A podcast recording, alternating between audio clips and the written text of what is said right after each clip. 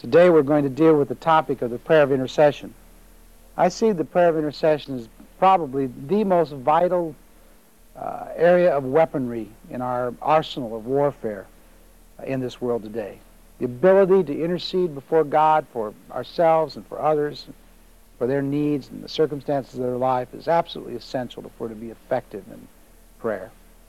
So I hope you'll uh, enjoy this section and jo- join with me as we look at some thoughts concerning it. Remember, I'm dealing in this series with material that I have developed uh, or am developing for a publication later on. And so I'm go- going to share with you some excerpts and some various things that I've written and thought about in my recent year of preaching on prayer at, at the church in, in Anaheim. Join with me. By way of introduction, intercession is petitioning the Lord on behalf of someone else. In the Old Testament, the Hebrew word pagah originally was defined as to strike upon. It later came to be associated with the meaning to assail anyone with petitions. When this was done on behalf of another, its sense was to intercede. Now, the New Testament uh, is replete with references to uh, various kinds of exhortations to pray. For instance, James in 5:16 says, "Pray for each other." In uh, Hebrews 13:8 it says, "Pray for us." Jesus, of course, admonishes us to pray for those who persecute you in Matthew 5:44.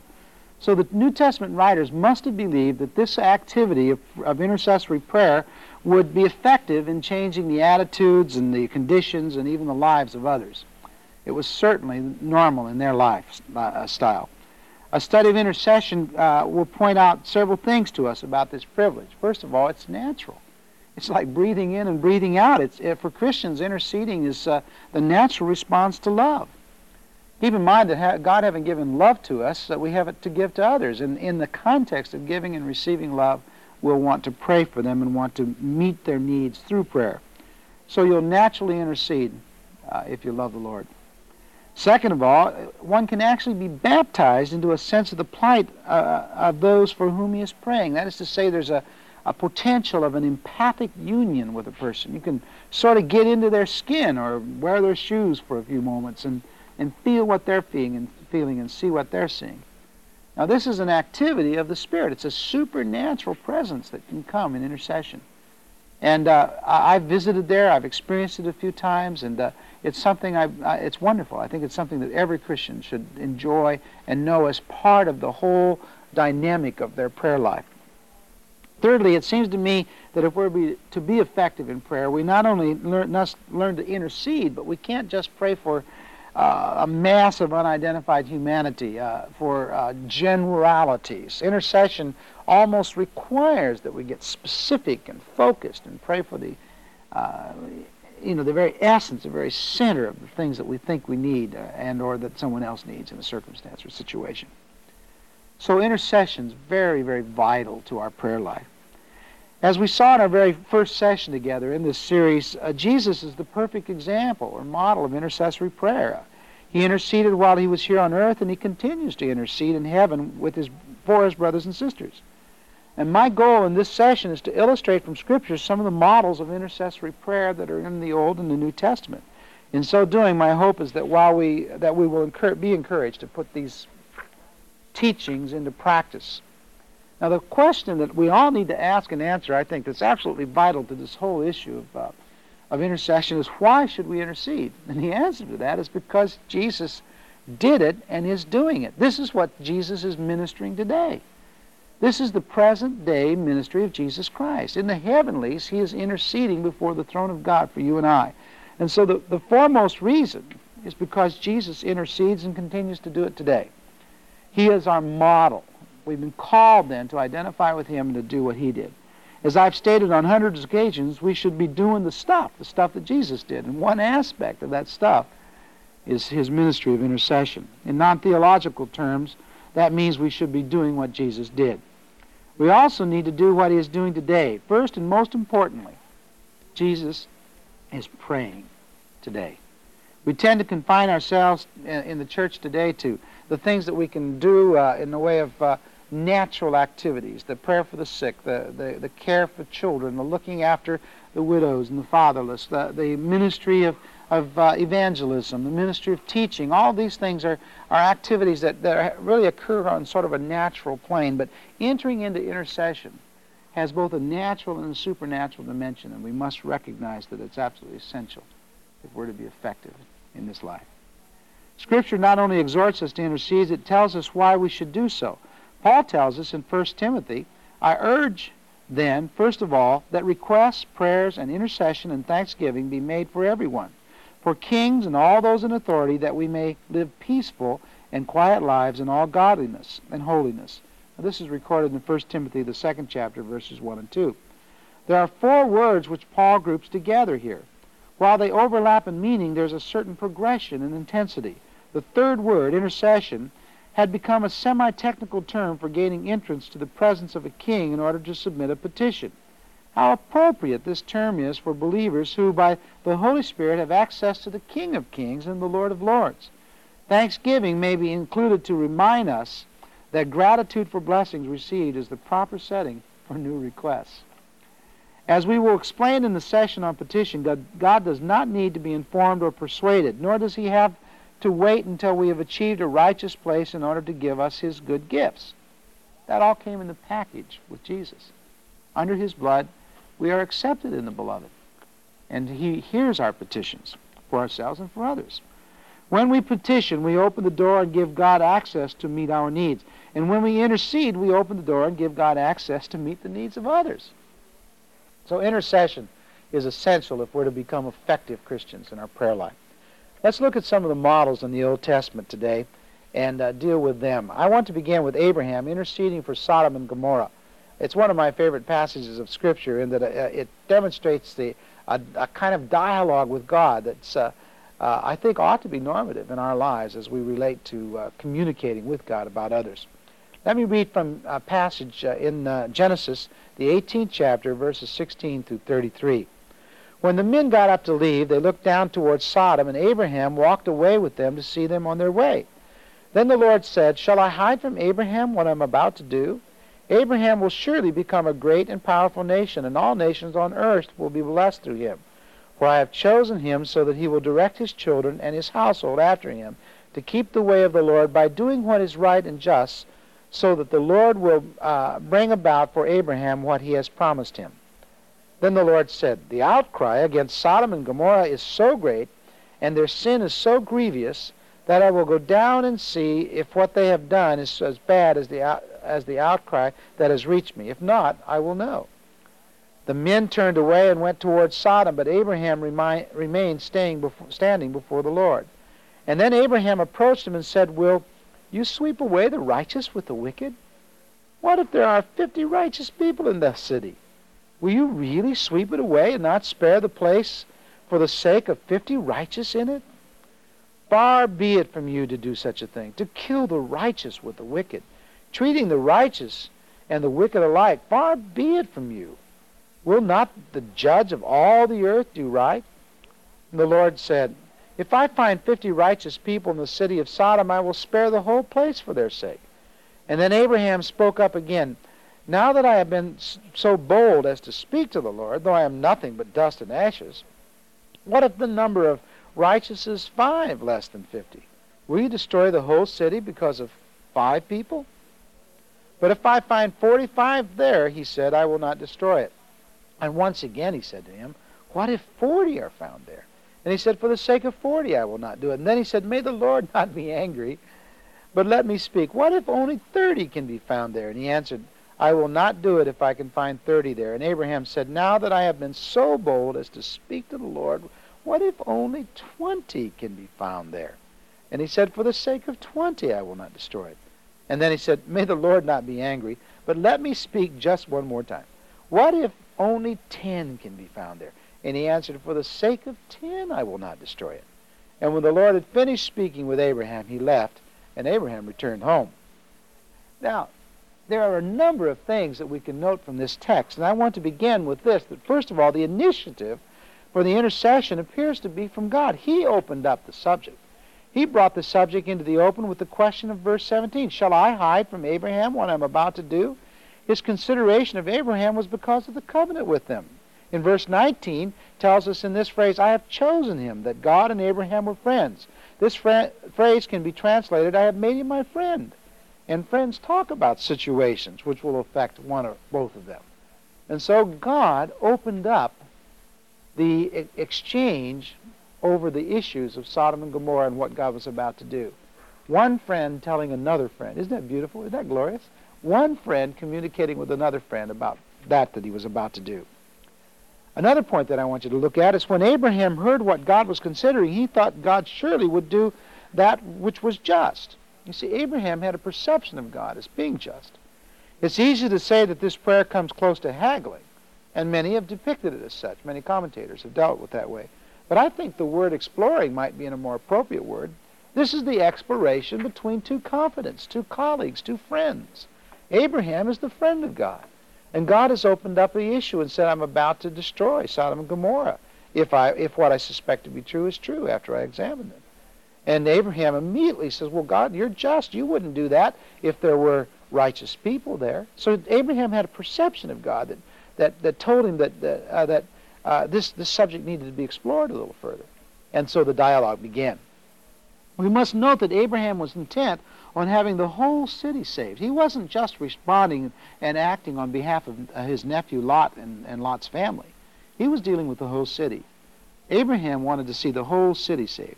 His intercession certainly went beyond any personal concern for the family.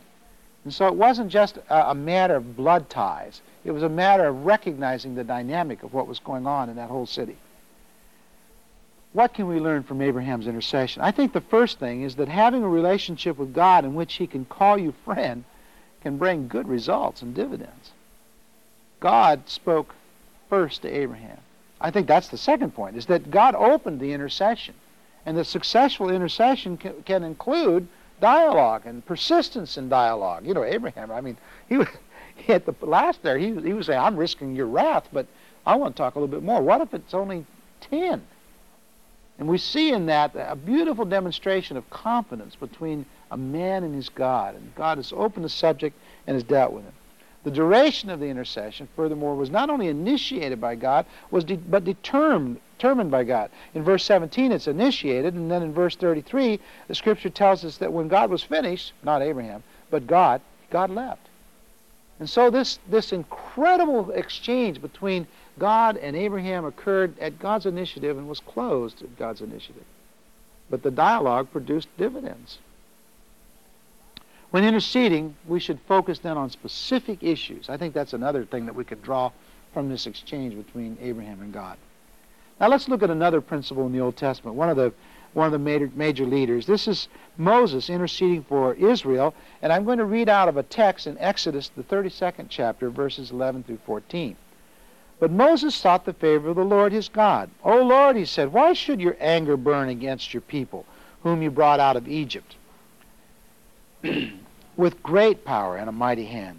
Why should the Egyptians say, It was with evil intent that he brought them out, to kill them in the mountains and to wipe them off the face of the earth?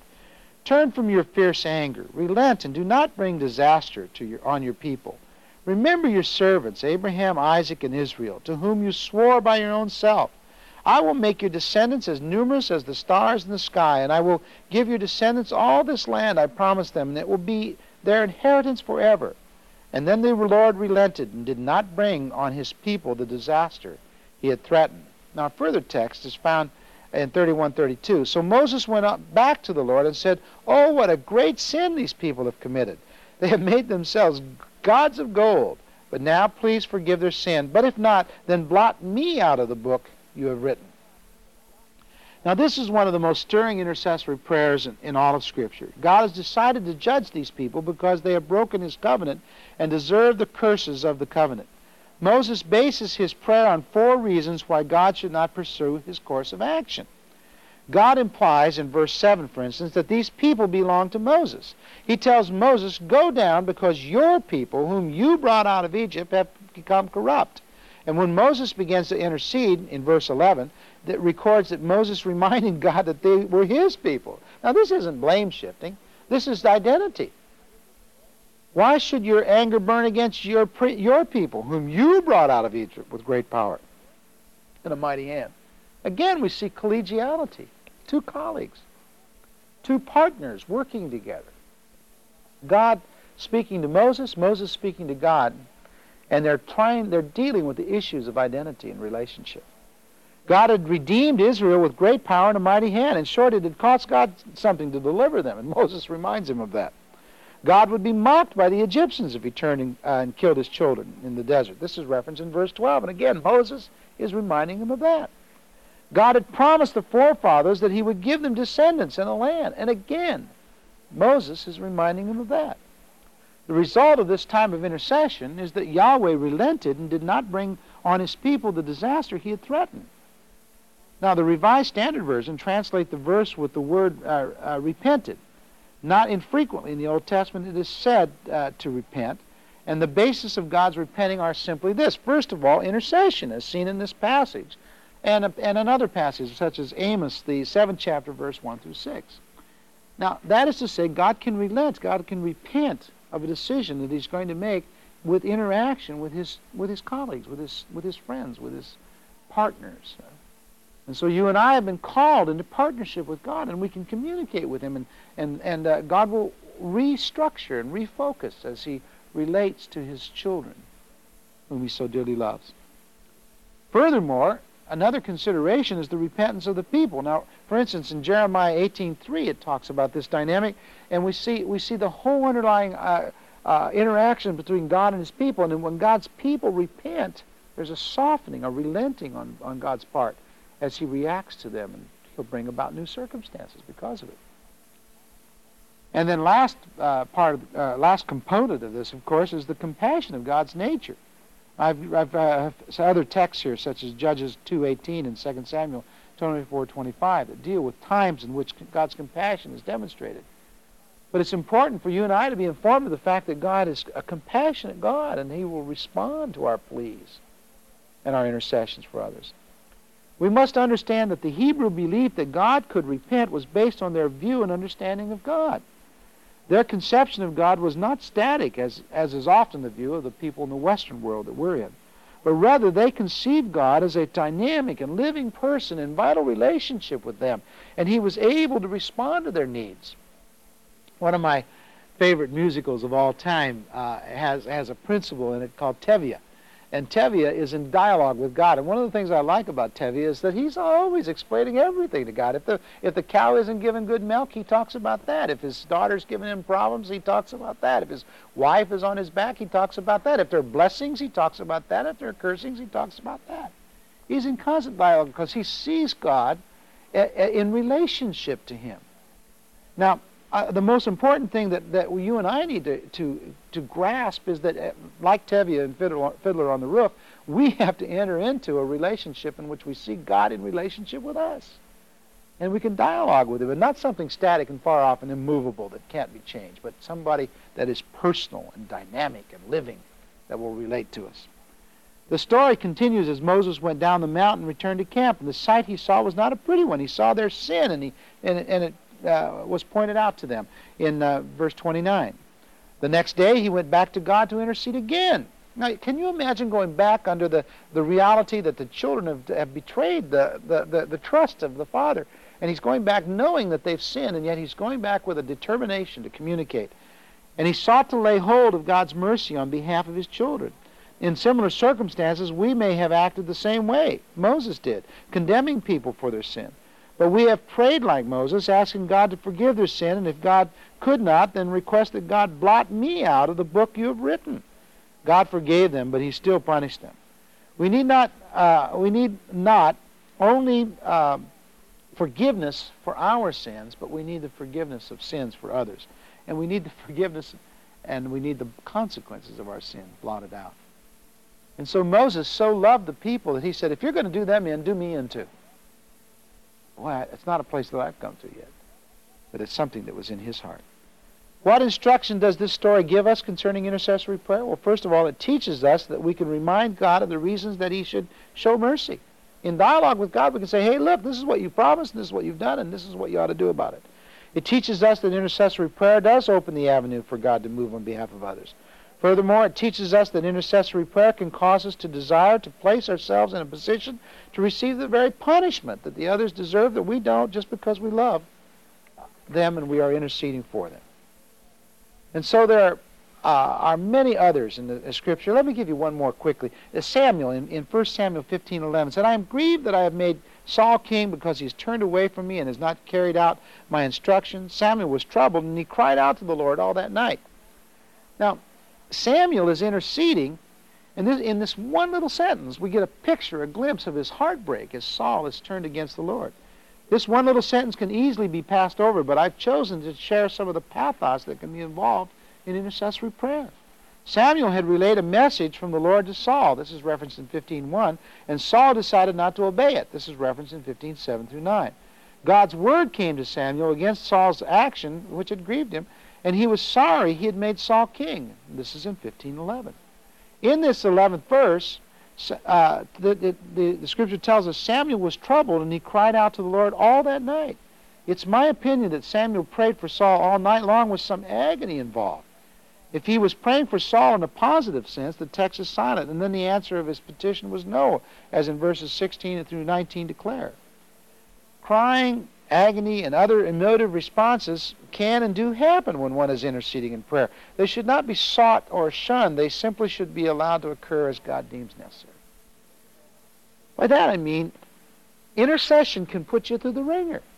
You can be at a place where uh, out of concern and care for someone else that you can you can feel your pain you can feel the pain of god you can feel the wrath of god you can feel the justice and the righteousness of god you can sense the mercy of god sometimes in a matter of a few moments of agonizing prayer you can you can go through a whole gamut of emotional response that's just incredible and on the a- aftermath know that, that something that is not yet in fact worked out has already worked out in the spirit realm. That is to say, having gone before God, you already know in your spirit that that that you uh, have uh, called out for and interceded for has come to pass.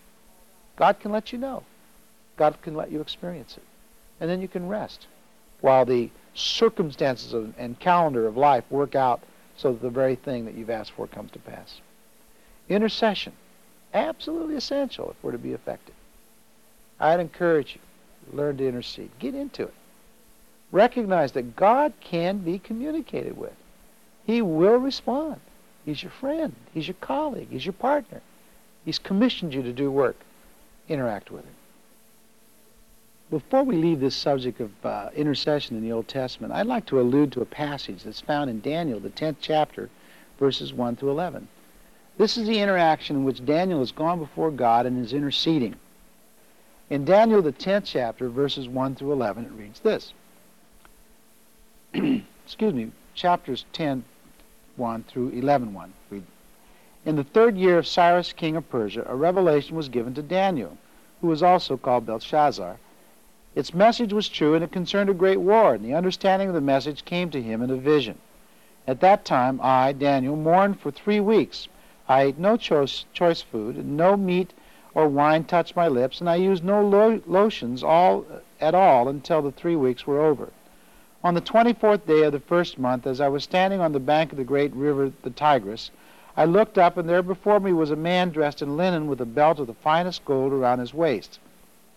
His body was like chrysolite, his face like lightning, his eyes like flaming torches, his arms and legs like the gleam of burnished bronze, and his voice like the sound of a multitude.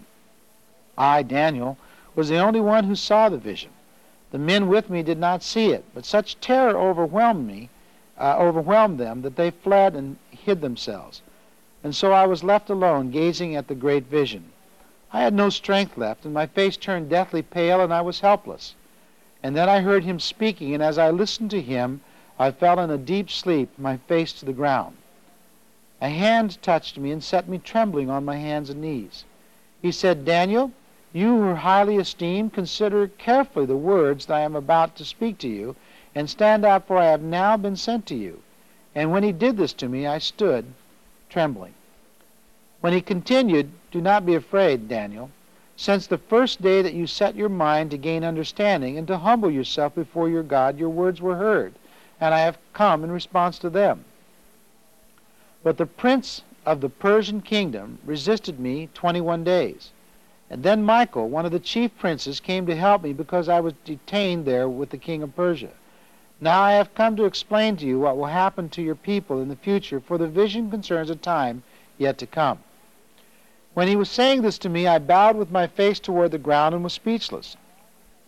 Then one who looked like a man touched my lips, and I opened my mouth and began to speak. And I said to the one standing before me, I am overcome with anguish because of the vision, my Lord, and I am helpless. How can I, your servant, talk with you, my Lord? My strength is gone, and I can hardly breathe. Again, the one who looked like a man touched me and gave me strength. Do not be afraid, O man highly esteemed. He said, Peace, be strong now, be strong. And when he spoke to me, I was strengthened and said, Speak, my Lord, since you've given me strength. So he said, Do you know why I have come to you? Soon I will return to fight against the prince of Persia, and when I go, the prince of Greece will come. But first I will tell you what was written in the book of truth. No one supports me against that them except Michael, your prince. And in the first year of Darius the Mede, I uh, took my stand to support and protect him. Now, this passage deals with the whole issue of intercession in a very graphic way.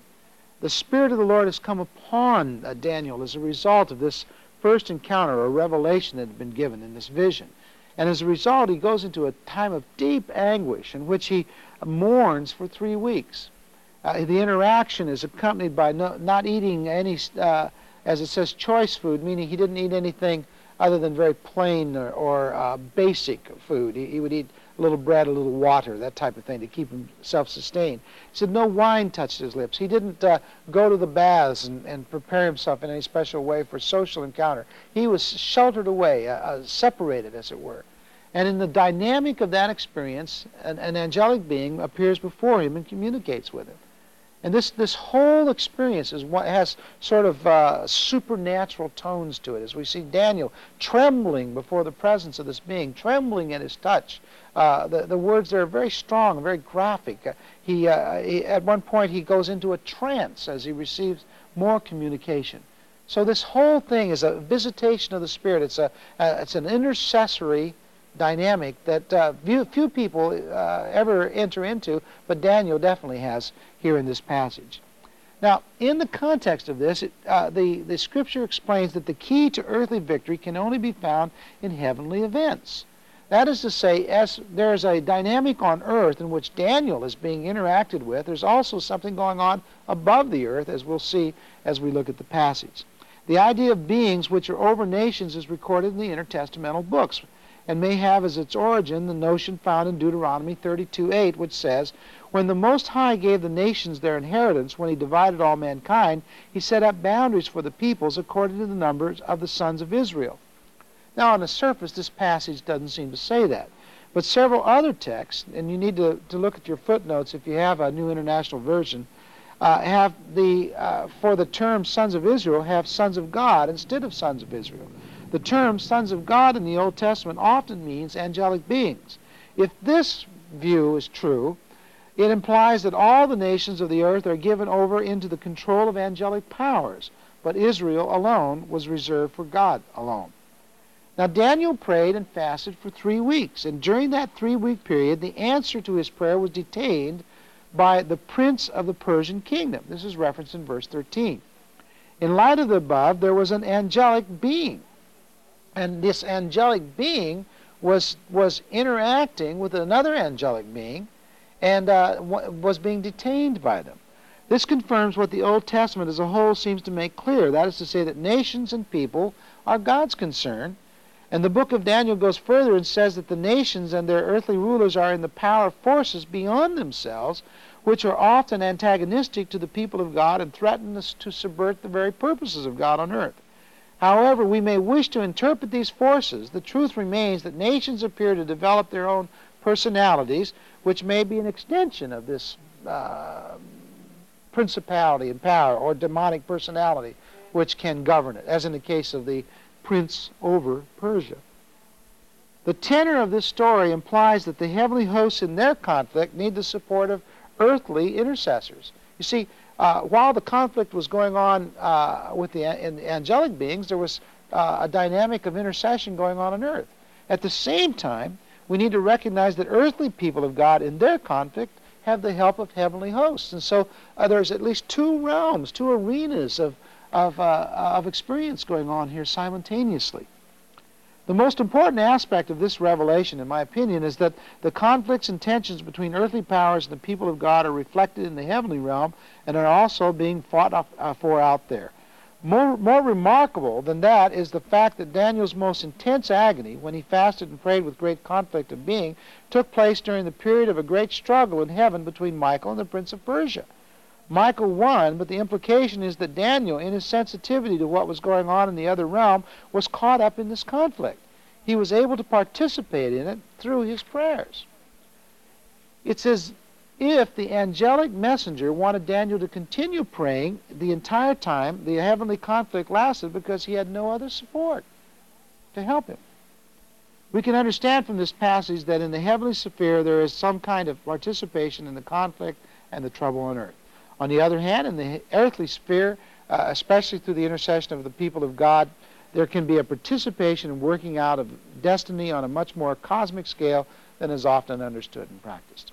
In summary, the intercession lesson that we can learn from Daniel is that God does hear our prayer. From the very first day that Daniel sought the Lord, an answer was, was coming, it was on its way. And so we need to keep that in mind.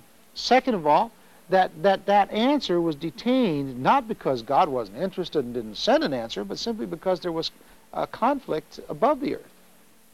Now, I don't know if that's true in, in every kind of prayer situation, but it was true in this kind of situation. So it gives us some insight into the possibilities of why some prayers, prayer answers are detained.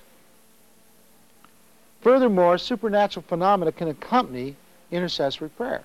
I think there are times when, it's, when it's, we're entirely devoid of it. We, we pray in our minds and we pray rationally and we pray cognitively and, and it's, a, it's a, an exchange that has very little emotion and very little, it's not tempered by anything in the way of emotional response or supernatural response. But on other occasions, there can be times of visitation in which a, an intercessory grip can come upon people and they can go through period, prolonged periods of fasting and agonizing before God. And it can be uh, broken intermittently with uh, dreams and visions and, and tongues and interpretations and prophecies and revelatory uh, passages of scriptures brought to mind, and, and God can interact and communicate that way. So whatever characterizes your intercession isn't the goal. It's the, the goal is intercession. But from time to time, these things can occur. But they're not to be sought. They just occur as a byproduct of intercession. So you're just to get down to interceding, whatever occurs in the aftermath. Now let's look at a New Testament passage that's very helpful. This is found in Ephesians, the first chapter, verses 15 through 23, and it, and it, uh, it deals with Paul interceding for the Asian believers. Paul speaking. For this reason, ever since I heard about your faith in the Lord Jesus and your love for all the saints, I have not stopped giving thanks for you, remembering you in my prayers. I keep asking that the God of our Lord Jesus Christ, the glorious Father, may give you the spirit of wisdom and revelation so that you may know him better. I pray also that the eyes of your heart may be enlightened in order that you may know the hope to which he has called you, the riches of his glorious inheritance in the saints.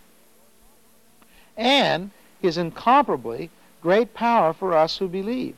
That power is like the working of his mighty strength, which he ex- uh, exerted in Christ when he raised him from the dead and seated him at his right hand in the heavenly realms, far above all rule and authority, power and dominion, and every title that can be given, not only in the present age, but also in the one to come. And God placed all things under his feet and appointed him to be head over everything for the church, which is his body the fullness of Him who is, fills everything in every way. Now, in this passage, Paul shares a personal praise to God for the full spiritual blessings which his readers received in Christ. In the section we're looking at, Paul intercedes for the saints that may that they may know the extent of their full spiritual blessing in Christ. That is to say, the focal point of his intercession is that the revelation of God would come in, in its fullness to the saints. There are two marks which characterize the churches to which Paul is writing in this letter, in first of all, in, in verse 15. The first was faith in Christ, which means faithfulness or loyalty to Christ. And the second was love toward the saints. And so his focal point is praying for people to love God more and to love one another more. Does that sound familiar? It certainly was the focal point of much of the Lord Jesus' prayer for the body of Christ. Paul then shares this intercessory prayer, which he continues to pray for these churches. We often conclude that the time, uh, the same rule applies when we intercede, which applies to fasting. For instance, that we do not share with anyone, and especially not with the one for whom we are interceding, that we are in fact praying for him. But Paul doesn't seem to worry about that. Here he is uh, interceding for people on paper. They're going to receive their, their intercession. They're going to know that, that in this occasion, as well as outside of this occasion, that he's interceding uh, with specific goals in mind. He wants to see them grow in their knowledge and understanding of the Lord and His love and their care for one another. Now, in the context of developing this, first he, he prays that his readers might be given a spirit of wisdom. Now, wisdom may be defined here in the knowledge which seems, sees into the heart of the things which knows them as they really are. So, Paul's desire for these believers that, that is that they would see and know things as God sees and knows them. They'd enter into His wisdom and His understanding. A second kind of request is a spirit of revelation. And, and in, in, my opinion, in this text, revelation means to under, uncover. So Paul intercedes for these believers that they may have uncovered for them the things which God wishes to reveal to them. And lastly, Paul's intercession for these gifts from God is so that they may know Him better. This means a full knowledge of God as compared with one's first awareness or superficial acquaintance. And so we see Paul interceding uh, with the goal that his readers might be given wisdom and revelation and, and uh, per, more personal knowledge of God. Now, second area is he prays for his readers that the eyes of your heart might be enlightened. To be enlightened is the ancient world meant to be in the process of understanding. He continued to pray that you may know. This is the RSV uh, rendering of the term. What is the hope to which he has called you? That is to say, this is the work of the Father, and the explanation of this is given to us in Paul's praise as referenced in 1, 3 through 6. So he's calling them that they may know the hope of what they've been called to. And he's calling out to God that, they may, that this may be revealed to them in an ever increasing way. Now, this will provide all kinds of motivation for them. As you and I understand what it is that God's called us to be and do, it'll motivate us. It'll turn us on. It'll encourage us. And so this is a prayer that was not only good for the Ephesian believers, but it's good for you and I today. Furthermore, he wants them to know what are the riches of the glorious inheritance of the saints. That is to say, uh, and this is the work of the Son, the explanation of this is given in verses 7 through 10. And so he wants them to know the riches of their, uh, of their inheritance. So what it means to be a child of God, what it means to have relationship. So he's praying specifically for that purpose. And he wants them furthermore to know what is the immeasurable greatness of his power in us who believe. And uh, this is the work of the Spirit. So we see the, Fa- the Trinity working here, the Father, Son, and the Holy Spirit. And the explanation of this is given in, in 1, 11 through 14, and in which Paul uses three strong words in relationship to the work of the Spirit. He uses power and, and working and, and, and uh, the power and working of us in his might or in his great might. So they want Paul wants the believer, these Ephesian believers, to understand, experience, know, relate to the, the, the incredible outworking of his spirit that's been worked into them as a result of these marvelous things that have been done. Why is Paul using such strong words? Because he's thinking of the one supreme occasion which the power of God was exerted. This was accomplished in Christ when he was raised from the dead and made him sit at the right hand in the heavenly places. Now, what can we learn from this illustration of intercession? First of all, communication with those for whom we are interceding may benefit them. That is to say, you can intercede for people, and it's also okay to tell them that you're interceding for them and what you're interceding for in their lives. Second of all, intercession can be spiritual blessings. It can be for the purpose of spiritual blessings. And uh, I think maybe it ought to almost always be for spiritual blessings. That, w- that uh, in terms of the eternal, uh, the most important thing you and I can do is know who we are in Christ and what, what it means to be in the inheritance of the saints and, and to have further and fuller revelation of God and His work in the world and, and on and on and on. I think another thing that we can draw from this is that Paul is an example of intercession. The beginning of most of his letters, and you, and you can go through nearly all the uh, letters he's written, uh, will begin and close with intercessions, references to intercessions, and to various other kinds of prayers. And it's it's granted it was a, it was a, it was a, it was normative to the letter writing processes of that day, but it was also illustrative of the fact that Paul prayed continually for the saints.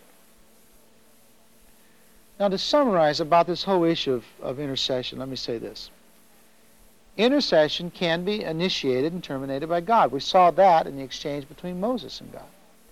Furthermore, intercession should be focused on one thing at a time, and we see that in all of these intercessions. He's, they're all focusing for specific issues, communicating over specific issues. Intercession may call us to a place ourselves in a position to, that we might receive what another deserves, as in the case of Moses, where he said, Well, if you're going to blot them out, blot me out also. That's the height of empathic union.